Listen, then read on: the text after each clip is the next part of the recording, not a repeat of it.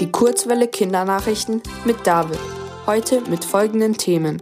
E U-Parlament stimmt für schärferes Klimaziel. Deutschlandweiter Anstieg der Corona-Zahlen. Und jede dritte Säugetierart in Deutschland gefährdet. Straßburg. Das Europäische Parlament hat am Mittwoch ein neues Klimaziel beschlossen.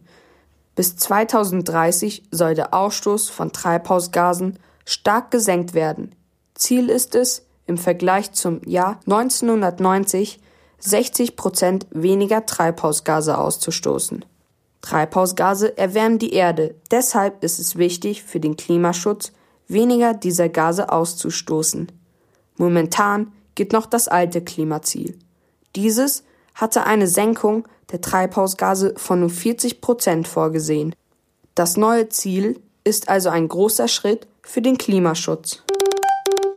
Berlin.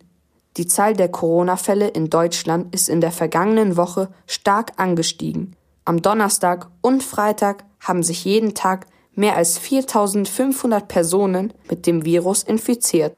Experten vermuten, dass die Zahl weiter ansteigt. Besonders Ärztinnen und Ärzte gehen davon aus, dass sie bald mehr Menschen im Krankenhaus behandeln müssen. Ein Grund für die ansteigenden Zahlen ist, dass sich wieder mehr Menschen in großen Gruppen treffen. Deswegen bleibt es weiterhin wichtig, sich an die A H A-Regeln zu halten. Das heißt, Abstand halten, Hände waschen und Alltagsmaske tragen. Bonn. Fast ein Drittel der Säugetierarten in Deutschland ist gefährdet. Das haben das Bundesamt für Naturschutz und das Rote-Liste-Zentrum bekannt gegeben. Insgesamt wurden fast hundert Säugetierarten untersucht.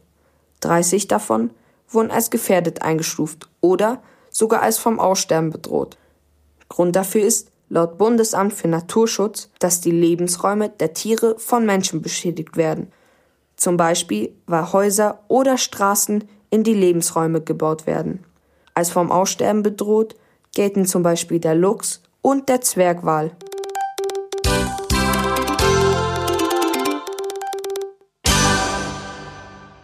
Die gute Nachricht.